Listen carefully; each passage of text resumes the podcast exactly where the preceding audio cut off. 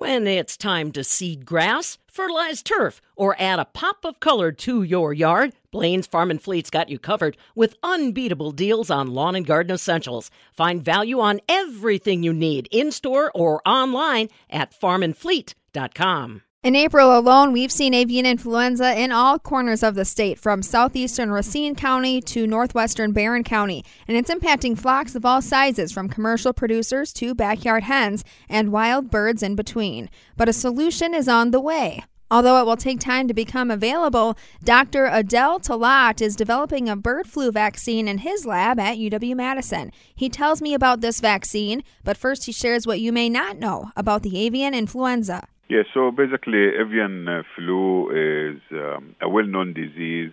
It's a respiratory infection. Uh, it comes very quickly, transmit uh, very easily through the air or any contaminated uh, pieces of equipment, uh, or have some person moving from one infected flock to another flock, usually can transmit the infection too. And um, the disease is very quick. It can uh, take a few hours and start to see the birds start to stop uh, eating or drinking, and they die quickly. Sometimes uh, this is the first thing you notice if when you have avian flu. And of course, this just accumulate and can reach up to 80 to 90 to 100 percent of the hair of the flock can be dead within a few days. So basically, it's a very severe disease, very problematic, and uh, we are trying to do our best to control this uh, disease. Is there a human risk? Lots of strains of avian influenza can also be transmitted to human, but luckily in the United States here the risk is very low because the way they manage poultry in, in, in the country. Uh, in other countries, uh, you have uh, like between 60 to 80 uh, persons a year died from avian flu, but here in the United States we have no mortalities or no deaths from avian flu in humans. So the risk is very low. We usually take very good precautions in handling birds and uh, working with, with, animals. So this is usually good uh, indication that we are doing things right in our uh, poultry farms here in the states. The problem lies, though, in that this is a it has an economic risk here in yep. the U.S. Yep, definitely. Make a very devastating effect uh, because these mortalities it can happen in broilers, it can happen in layers, and of course, when it happens in layers, there's no egg production, and uh, you can increase price of eggs. And happen in layers in, in broilers kills of uh, millions of birds and usually this end up by having shortage of uh, poultry meat and increase the price also. One of the last outbreaks of avian flu cost us billions of dollars in the United States, and Wisconsin was part of this also. So we got our share of the economic losses because of avian flu. As you said, a very problematic and often tragic uh, mm-hmm. flu coming through. Mm-hmm. So, but why don't we have solutions for it then? If I mean, it, we've had outbreaks before. Why is this a tricky virus? Because it, it, it comes and goes in waves.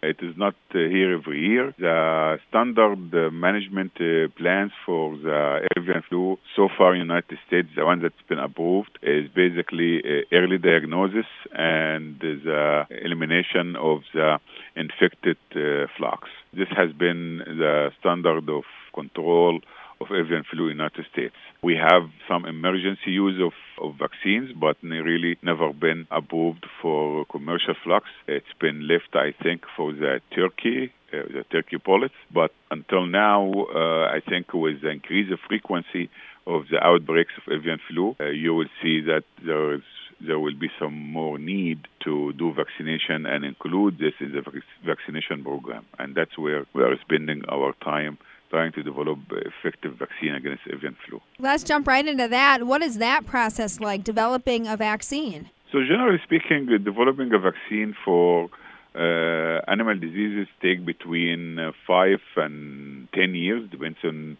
on the disease itself. In poultry, usually between three and five years. We are in the starting stage where we have a proof of concept that uh, we have a vaccine that can protect against uh, multiple strains of avian flu because one of the problems of avian flu is that you will have strain, uh, let's say that H5N1 uh, today, and uh, next year you will get another variant of this H5N1. So basically, uh, there is an increase of mutations in these avian flu viruses, which makes the, ver- uh, the vaccine is basically not usable. But uh, we come up with a technology that will allow us to develop a vaccine that can protect against multiple variants of the avian flu and uh, we have a proof of concept. We still need to work on the development in order to make this a commercial product. Your vaccine can tackle different strains, and that's the goal. But yep. does each bird need their own vaccine? No, usually within uh, within a season. So usually it's like in human flu that you have uh, the changes. Uh, uh, genotype of the uh, uh, human flu every season. We don't get this every season, but from outbreak to another, there are some variations. And I think if we can have a, a universal vaccine that can protect different against different strains of the avian flu, we will be in a good shape. And we talk about the whole flock or the whole season, not uh, for individual uh, birds or anything like that.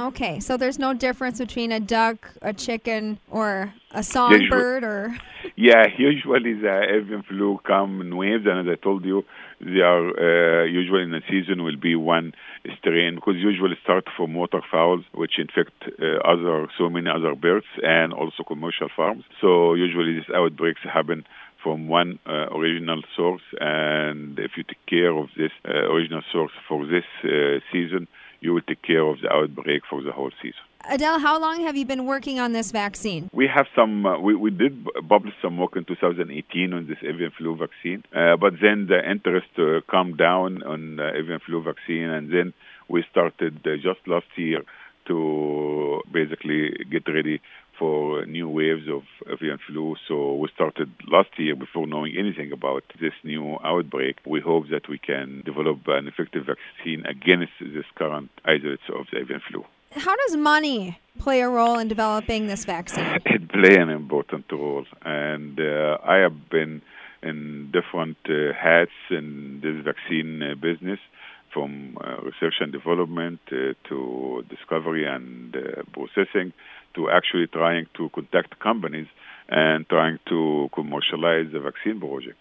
And unfortunately, human vaccine get a lot of attention and you get a lot of support, while animal vaccines, they basically have much less funding sources. We're looking for better sources for funding our vaccine projects. And also, you need staff. Yep. How is getting student involvement with this? This is a good thing that uh, we are in UW Madison here. We have an access to one of the best students in in the nation, and they are basically the people that do most of the work in the lab. I'm uh, really lucky to have good uh, scientists and great students working in my lab on this very interesting project. So I don't have any shortage of that. I got to ask you the question everyone wants to know. How close are you to the end? When will this vaccine go to market? Believe me, it depends on the funding. Uh, if we get some uh, stronger funding and stronger backing from the industry, we definitely can get this vaccine within a couple of years. And the good thing about the vaccine, vaccine technology that working with, it's a platform technology. And what I mean by that, that we have a vaccine that we develop for this current outbreak, but next time when there is another outbreak and there's any variant, it's very easy for us to change just a small component of the vaccine and make it suitable for the new outbreak. Now the regulators in the USDA and also for the human vaccine side in the FDA, they basically they have this uh, concept of approval of a platform technology. So you only change some small component of the vaccine and make it easier to license and easier to allow to give into the public, whether it's a human or animals. That's the good thing about our technology. It's a platform technology, so we can definitely uh, develop a vaccine not just for this outbreak, but for future outbreaks as well.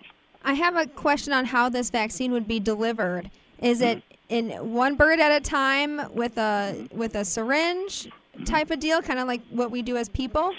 No, actually, I mean, I don't want to go into detail into this, but I can tell you that uh, having developing animal and human vaccine, working with animal vaccines, you actually have to be less uh, expensive, and better, uh, more wise using the money because uh, your product has to be uh, less expensive, and also uh, smarter in order to basically to have mass vaccination because there is uh, not really visible for us to handle every chicken uh, one at a time and give them injection, especially when they are in a in, in, in, a larger stage when they are ready for going to the slaughterhouse for as, as, as, as a poultry meat, or also if they are going to be laying hens. So basically, no, we have good uh, vaccination strategies that can use either aerosol, we can just spray the chicken, or put the vaccine in water so they can drink it very easily, and we can make this vaccine work even with this massive vaccination programs.